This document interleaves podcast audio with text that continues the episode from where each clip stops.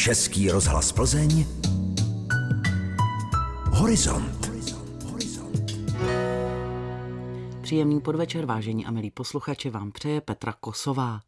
V dnešním horizontu se nejprve budeme zabývat osobností statečného plzeňského rodáka, kardinála Berana. Také vám představíme dvě akce studijní a vědecké knihovny Plzeňského kraje, velkou vánoční literární soutěž a expozici Ex Libris. V Sokolově se podíváme na nové pamětní desky ruských zajatců a pak se vydáme do Chebu na další výstavu k stému výročí samostatného Československa. Ptá se Cheb nebo Égr. Architekti mají pro nás přednášku o údolí řeky Mže a v Chebském retromuzeu si prohlédneme exponáty české nábytkářské firmy. A na závěr vás pozveme k poslechu pořadu o hospodářském dvoře Plaského kláštera zvaném Rohy. Téma 130. výročí narození plzeňského rodáka Josefa kardinála Berana připomíná výstava, kterou najdete v Mázhausu plzeňské radnice. Pořádá je město Plzeň ve spolupráci s rodinou kardinála Berana a plzeňským biskupstvím.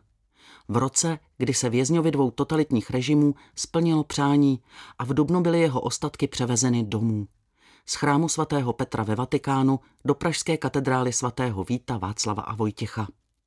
Biskup plzeňské diecéze, monsignor Tomáš Holub, mi vysvětlil, že byl kardinál Beran spojen s Plzní víc než jen rodem. Zde byl pokřtěn, zde také slavil první svoji mši po návratu ze studií v Římě, takže Plzeň je jeho a já jsem moc rád, že se teď Plzeň k tomu hlásí. A navíc ještě bude mít i hmatatelnou připomínkou v katedrále. To, co je spojeno s translací jeho těla do pražské katedrály v letošním roce, tak je spojeno také s tím, že plzeňské biskupství získalo mramorovou desku, která indikovala jeho pohřbení pod svatopetrským chrámem a ta teď bude umístěna po rekonstrukci v křesní části katedrály svatého Bartoloměje zde tady u nás v Plzni. Mnoho osobních upomínek na kardinála Berana opatruje jeho plzeňská rodina. V současné době je to jeho praneteř Danuše Brabcová. Já jsem tu pozůstalost převzala v roce 2001. Do té doby to spravoval můj otec a když zemřel, tak jsem se toho ráda ujala. A tak jako lehce s nadsázkou říkám, že mám pana kardinála Berana a jeho administrativu jako vedlejší pracovní poměr. A opravdu se nám jako daří to dostávat do pěkných struktur. Máme vypíchnutý ty hlavní věci, vyselektovaný ty důležité dopisy, který si myslím, že ještě v budoucnu, až možná dojde k blahořečení, po případě ke svatořečení, že ještě budeme využívat. Dokonce i třeba v dobách, kdy byl internován a komunistický režim nebyl ani odsouzen oficiálně, tak dokonce i z té doby třeba máte nějaké i vzkazy. Máme, máme a musím říct, že to bylo v době teda hlavně za života babičky a mých rodičů a dědy samozřejmě. To byla skupina velmi statečných lidí, kteří prarodičům a rodičům donášeli vzkazy, v a tak dále se posílali různé věci, takže i těmto lidem patří obrovský dík. Syn Danuše Brabcové David pracoval jako autor na výstavě v radničním Mázhausu zhruba rok a vedle exponátů poskytnutých pražským arcibiskupstvím, jako je třeba Beranův kardinálský oděv nebo některé liturgické předměty, využíval David Brabec hojně rodinný archiv. Jsou tam různé pohlednice, které Beran posílal ať už z Říma, nebo potom, když byl v České republice sem do Plzně. Jsou tam nějaké svaté obrázky, které většinou věnoval buď to svým synovcům, nebo svým prasynovcům a praneteřím, potažmo tedy mojí mamince. Jsou zde fotografie, které máme v rodinném archivu, které přinášejí Berana zpátky do Plzně tím způsobem, že on v roce 1947 navštívil Plzeň před zcela zaplněným náměstím republiky, promluvil a myslím, že tyhle fotografie jsou unikátní. Z rodiny jsme potom ještě našli několik věcí, například výstřižek z munduru, který měl Josef Beran v lágru v Dachau, protože jeho kroky z Dachau vedly poprvé sem do Plzně, kde se konečně vyspal, najedl a pak následovaly jeho kroky do Prahy. Takže to vystřižené číslo zde máme jako takové memento Berana vězně nacistického režimu. Výstava nazvaná Josef kardinál Beran, milostí boží sem, co sem, potrvá v Mázauzu plzeňské radnice už jen do 13. prosince. Knižní tip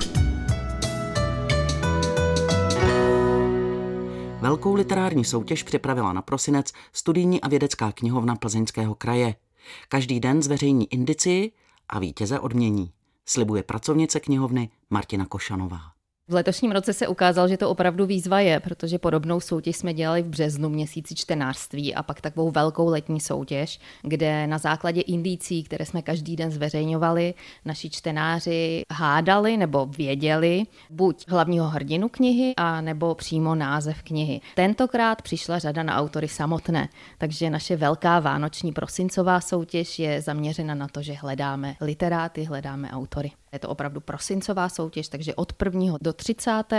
budeme postovat každý den jeden obrázek, jednu koláž právě s těmi indiciemi, jak na Facebooku Vědecké knihovny, tak na Instagramu. A 30. večer napoustujeme poslední. Během 31. bude poslední den na rozmyšlenou, na hledání těch správných odpovědí a 1. ledna budeme vyhlašovat. Jak to vlastně probíhá? To jako člověk postupně získává ty indicie, u sebe je schromažďuje a potom odvozuje z dalších přibývajících, co dál? Je to 30 dnů, čili je to 30 autorů. Každý den poznáme jednoho autora právě na základě těch indicí, které jsou zamontované do té naší koláže. Buď to můžou být střípky ze života toho samotného člověka jako spisovatele, nebo to mohou být třeba skryté hlavní postavy jeho děl. To už je na čtenářích Vymysleli jste třeba i nějakou odměnu? Samozřejmě pro tyhle soutěže vždycky máme partnery a jsou to nakladatelství, od kterých knihy nakupujeme. Takže i v této soutěži se mohou čtenáři těšit na pěkné balíčky knih a dárkové poukazy, které prvních deset vyhraje. Bude třeba dohledatelné, když někomu uteče jeden den, bude někde archiv, aby se třeba mohli vrátit a ještě si doplnit to, co jim chybí. Určitě na sociálních sítích zůstávají vyset všechny posty po celých těch 30 dnů, takže mohou se vracet a mohou v podstatě každý den odpovědět do zprávy pro vědeckou knihovnu, anebo si to nechat až na ten poslední den a poslat takovou přehlednou tabulku s čísly a jenom konkrétní odpovědi. Je zjištěno i různými výzkumy, že Čechy hry prostě velmi baví, ať jsou to deskové hry nebo různé tajné závody a podobně. Co literární hry, jak baví Čechy? Jaký máte s tím úspěch? No byli jsme velmi mile překvapeni, že opravdu velké množství lidí se účastnilo, zvlášť té letní soutěže, takže se nejen koupali, ale dokonce opravdu i posílali. Ale všech 30 správných odpovědí mělo jak na jaře, tak v létě měli pouze dva většinou dva lidé a zvítězili tedy muži. Soutěž sice začala už 1. prosince, ale všechny indicie z každého dne najdete na sociálních sítích studijní a vědecké knihovny Plzeňského kraje, takže se stále ještě můžete směle zapojit do hry. Pokud se vám nechce hrát, ale zajímají vás ex libris, můžete se do vědecké knihovny vypravit osobně. A vůbec, všimli jste si při zápůjčkách ex libris vlepených do všech knih? A víte, že je knihovna čas od času obměňuje? A že má jejich sbírku? Právě tu teď najdete v prvním patře. Řekla mi to pracovnice knihovny Martina Košanová. Máme vlastní sbírku Ex Libris, ale nejenom těch, které jsou přímo naší knihovny, ale i ta Ex Libris budou vystavena.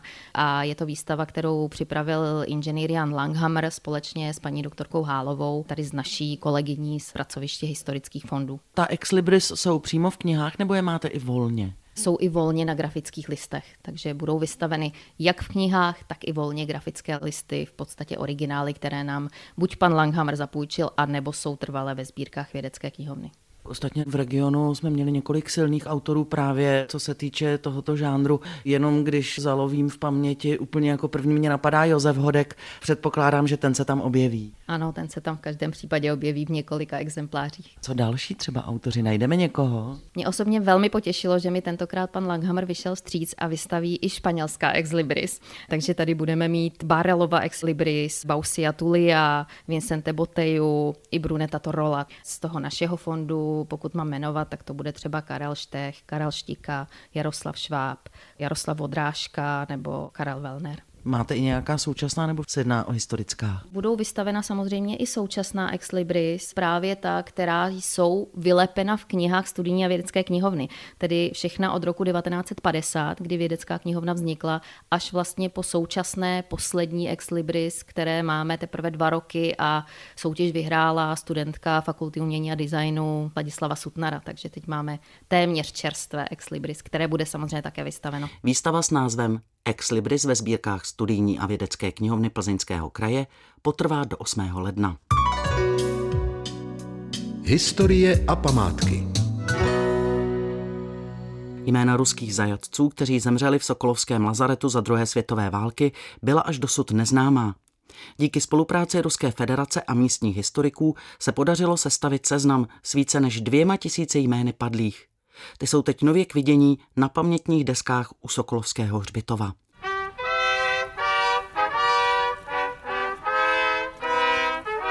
Na odhalení pamětních desek v Sokolově zazněly hymny Ruské federace i České republiky. Přítomní pak uctili památku padlých minutou ticha. Je to очень важный трогательный moment. Pro nás je to velmi důležitý okamžik, protože se podařilo najít jména mnoha lidí, kteří padli a kteří předtím osvobozovali Evropu od nacistů a přitom zůstávali nezvěstní a bez jména. Jsme rádi, že se do projektu zapojili i čeští přátelé. Našich земель od nacizmu. Říká velvyslanec Ruské federace Aleksandr Vladimirovič Ivanovič Zmejevský. Kromě něj se pětního aktu zúčastnili i velvyslanec Arménie, Ukrajiny a vedení města v čele se starostkou Renatou Oulehlovou z Hnutí Ano. Jsme věděli, že tu tito muži pohřbení jsou, ale my jsme konečně zjistili jejich jména. Víme, že jsou to něčí otcové, dědové, jsme i vděční, že tu desky jsou a každý může přijít se poklonit těm, kteří život položili za svobodu. U cesty k Hřbitovu město připravilo dvě tabule. Jedna informuje o osudu ruských zajatců, kteří zemřeli v Sokolovském lazaretu a jsou uloženi v masovém hrobě. Na druhé jsou jejich fotografie, které se sbíral místní historik Vladimír Bruženák společně s ředitelem Sokolovského muzea Michaelem Rundem. Už někdy v roce 2011 při příležitosti odhalení pamětní desky Samuela Fullera, což byl režisér, který právě v květnu 45 natočil podmínky v tomto zajateckém lazaretu. Při té příležitosti jsme pátrali po těch zajacích a mně se povedlo najít nějakých 300 fotek a panu Brožňákovi Dekon víceméně řekl, že má těch fotek 800, takže jsme to hned využili a vyrobili jsme toto tablo. Je to pouze třetina zajaců, kteří zde leží právě v tom masovém hrobu a vidíme zde jednotlivé konkrétní lidské osudy. Na téměř 20 deskách jsou v azbuce vypsaná jména, u kterých je vždy uvedené datum úmrtí úmrtí. U velké části padlých zajatců ale buď úplně chybí datum narození, nebo je tam uvedený jen rok. Pamětní desky stály víc než 2 miliony korun, ale podle velvyslance Alexandra Vladimiroviče Zmejevského nejsou v tomto případě peníze důležité. Důležitá je památka a vůbec význam toho, co se tady stalo a co se podařilo objevit. Na takové projekty se peníze vždycky najdou. Za pomoc české strany jsme vděční. České strany, českých kolegů. Samotné desky hradila Ruská federace federace. Město Sokolov ale plánuje úpravu okolí pomníku, aby vzniklo důstojné pětní místo, říká místo starosta Jan Picka z ČSSD. Někteří lidé tento prostor využívají k venčení pejsků, což samozřejmě není úplně to pravé. My jsme se ve vedení města shodli na tom, že ten plot, který oplocuje městský hřbitov, takže prodloužíme, dáme sem i malý plůtek k těm samotným deskám, tak, aby jsme vymezili ten prostor, kde pejsci na volno běhat mohou a kde ne. Úpravy okolí nových pamětních desek plánuje vedení města zahájit v příštím roce. Výročí. Cheb nebo Egr? Ptá se současná výstava v muzeu Cheb. Patří k příspěvkům k stému výročí vzniku samostatného Československa. Reflektuje ho ovšem v regionu, v němž v té době převažovalo německé obyvatelstvo.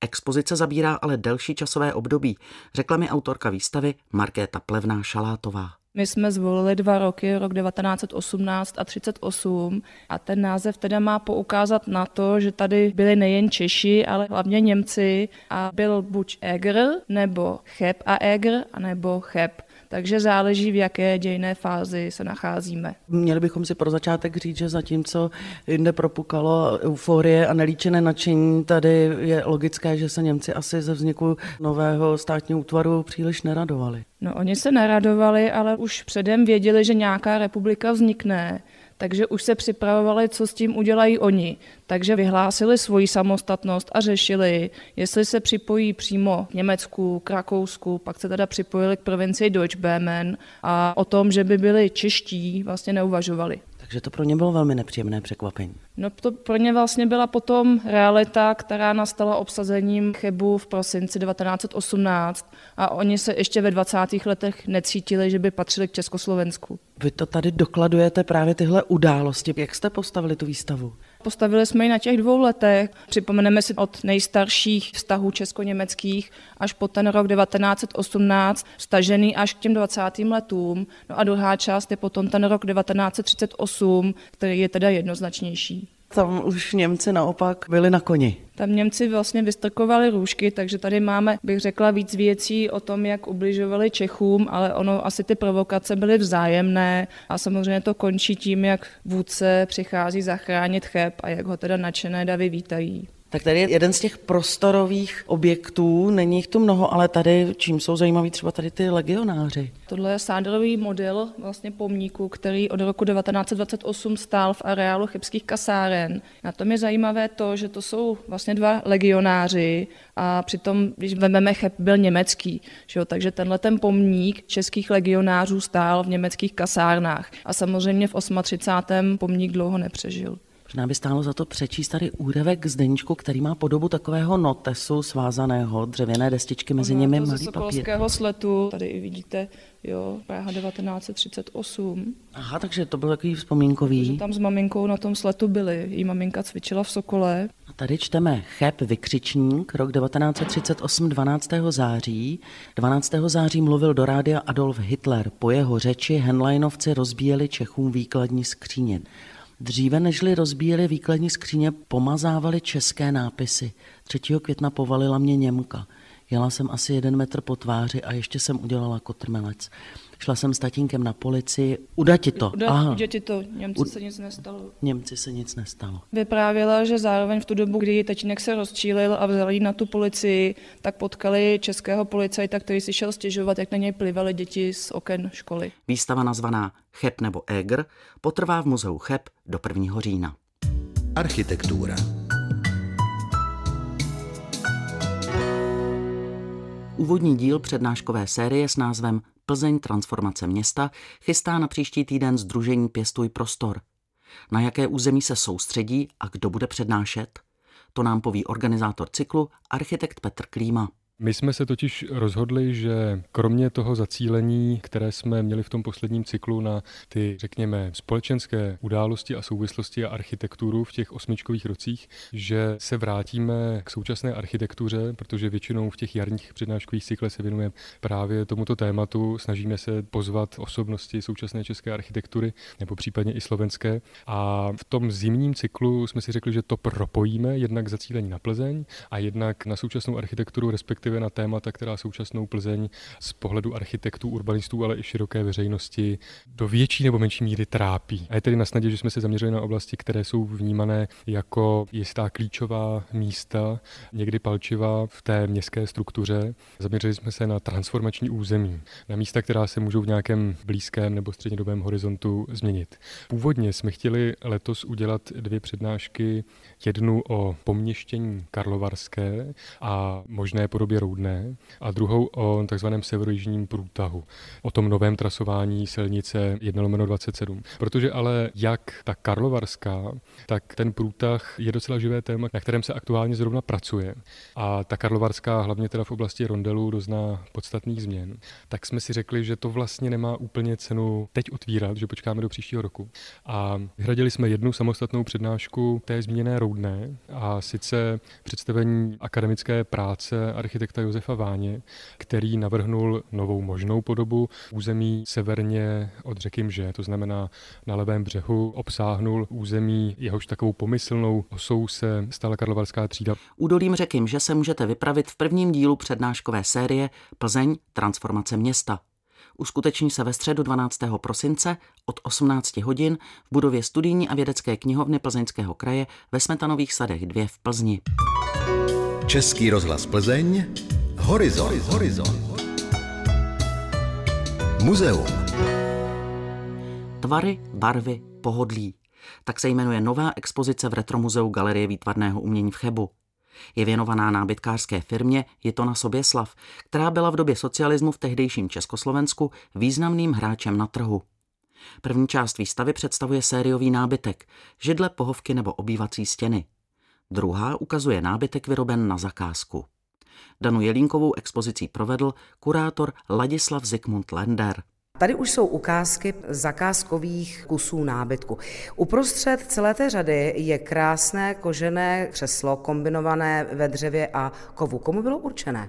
Všechna tahle ta tři křesla vlevo, tak ty jsou z jedné zakázky, z jedné architektonické realizace a sice z přestavby vládní vily Edvarda Beneše v Sezimově ústí a v roce 1975 až 6 byla adaptována právě pro potřeby takzvané vládní vily, kde se teda konala různá výjezdní zasedání, ubytovávali se tam taky významní hosté a významní představitelé komunistického režimu. Pro tuhle tu vládní vilu navrhl veškerý mobiliář jeden z našich nejvýznamnějších designérů nábytku Zbyněk Hřivnáč. A to jsou právě všechny tady tyhle ty tři kusy. Takže my tady máme nábytek z ložnice, nebo respektive z těch soukromých prostor, pak tady máme nábytek, tady tahle ta vysoká židle, ta je z jídelny a vlastně z přilehlého kuřáckého salonku a tohle je vlastně křeslo z dalšího salonku, kde vlastně byly jako jednací kouty. Dalo by se říct ale, že přesně designově by zapadl tento nábytek i do dnešních trendů. On nejenom, že by tady tenhle ten nábytek zapadl do dnešních trendů, protože samozřejmě je eh, jako velmi jednoduchý, ale je, je tam zároveň je nadčasový přesně tak, protože to byla vládní zakázka za obrovské peníze, tak je tam jako velký důraz na detail. Ty detaily tam jsou skutečně jako velmi krásně a řemeslně dobře vyvedeny, ale zároveň tady tenhle ten nábytek, zvlášť když se podíváme třeba tady na tuhle tu vysokou židli, tak ta nám může připomínat třeba nábytek Reného McIntoshe ze začátku 20. století, což je taky takový jako nadčasový design a opravdu to ukazuje ukazuje, že prostě to byl špička moderního designu. A tamhle ten čalouněný set, je to větší křeslo a taková menší židlička, ale ovšem tady je to ve dřevě, je to čalouněné a kombinované s provazem. To křeslo a ta židle tak mají takové zvláštní prvky z námořnického lana, což má jako svůj důvod, protože to byla zakázka interiérové vybavení jachtklubu na Máchově jezeře. To je vlastně zakázka taky architekta Milana Rejchla, který byl osloven a taky kromě toho na Máchově jezeře dělal dvě vily a potom teda ten jachtklub. Byl požádán, aby aby navrhl i konkrétní autorský mobiliář, který teda zase vyrobila jí to na Soběslav. A tahle ta zavěšená židle má vyplétaný sedák, to je taky kus historického nábytku z produkce Jitony Soběslav. Tady tahle ta židle, ta je trošku stranou, protože ona je přece jenom trošičku jiná než tady tyhle ty jako velký monumentální křesla. Ta byla původně navržena a vyrobena pro kolektivní dům v Litvínově, což byl vlastně takový jako experiment, jak by lidé mohli bydlet pospolu dohromady kolektivně a vlastně všechny jako takové ty oby nezbytné funkce jako jídlo, praní, hygiena a tak dále vlastně byly vyčleněny mimo byt, takže vy jste v podstatě bydlela v takovém jako hotelovém pokoji, stravovala jste se kolektivně, byla tam školka, škola a tak dále. Pro tuhle tu zakázku architektonickou od architekta Evžena Linharta a Václava Hilského, tak Hubert Nepožitek pravděpodobně s Bohumilem Lansmanem navrhli taky mobiliář pro kolektivní dům. Tip horizontu. Kaleidoskopu s názvem Rohy božské vstoupíme příští sobotu do příběhu polozapomenutého hospodářského dvora Plaského cisterciáckého kláštera zvaného Rohy. Původní poplužní dvůr Rohy, patřící ke Krašovskému panství, nechal přestavět plaský opat Eugen Titl snad podle návrhu proslulého Jana Blažeje Santýneho Eichla. Stavitelem byl neméně proslulý Matěj Ondřej Kondel. Po josevských reformách byl dvůr náboženským fondem prodán knížeti Metternichovi. Za první republiky se transformoval ve zbytkový statek. Po roce 1948 byl znárodněn a do roku 1990 využíván JZD. Nedostatek údržby i odchod JZD dovedl objekt hospodářského dvora až do podoby poloruiny. Nová naděje na záchranu památkově chráněného objektu svitla s příchodem nového majitele. Autorka pořadu Tamara Salcmanová hovořila právě s ním – tedy se Stanislavem Rampasem. Opat Evžen Titl zcela přestavil dvůr, nebo postavil dvůr nový, dalo by se říci, v barokní podobě, v tehdejším stylu Plaského kláštera s jakýmsi centrálním zámečkem a křídly té obytné budovy, stodolou obrovskou, chlévy ale v tomto dvoře chybí jedna z věcí, jako je sípka, chybí mléčnice a zmiňovaná v historických pramenech kaple. Zbudoval zcela nový barokní dvůr, ve kterém už ta původní renesanční podoba je jen těžko postřehnutelná. Na stodole je vročení 1735, je to tak? Na portálech čtyřech hvězdů do stodoly je vročení 1735, vyznačené ve středovém klínu a je tam zároveň také znak opata titlu. Kaleidoskop s názvem Rohy božské si můžete naladit na vlnách Českého rozhlasu Plzeň v sobotu 15. prosince po 18. hodině. to je vše. Dnešní horizont je u konce. Záznam tohoto pořadu si můžete poslechnout také na našich internetových stránkách plzen.rozhlas.cz audioarchivu. A pokud nám budete chtít napsat třeba nějaký zajímavý námět z kulturní oblasti, pište na adresu kulturazavináč.pl.rozhlas.cz. A nezapomeňte si nás naladit příští týden. Po 18. hodině na vás čeká Kaleidoskop. A brzy naslyšenou se těší Petra Kosová.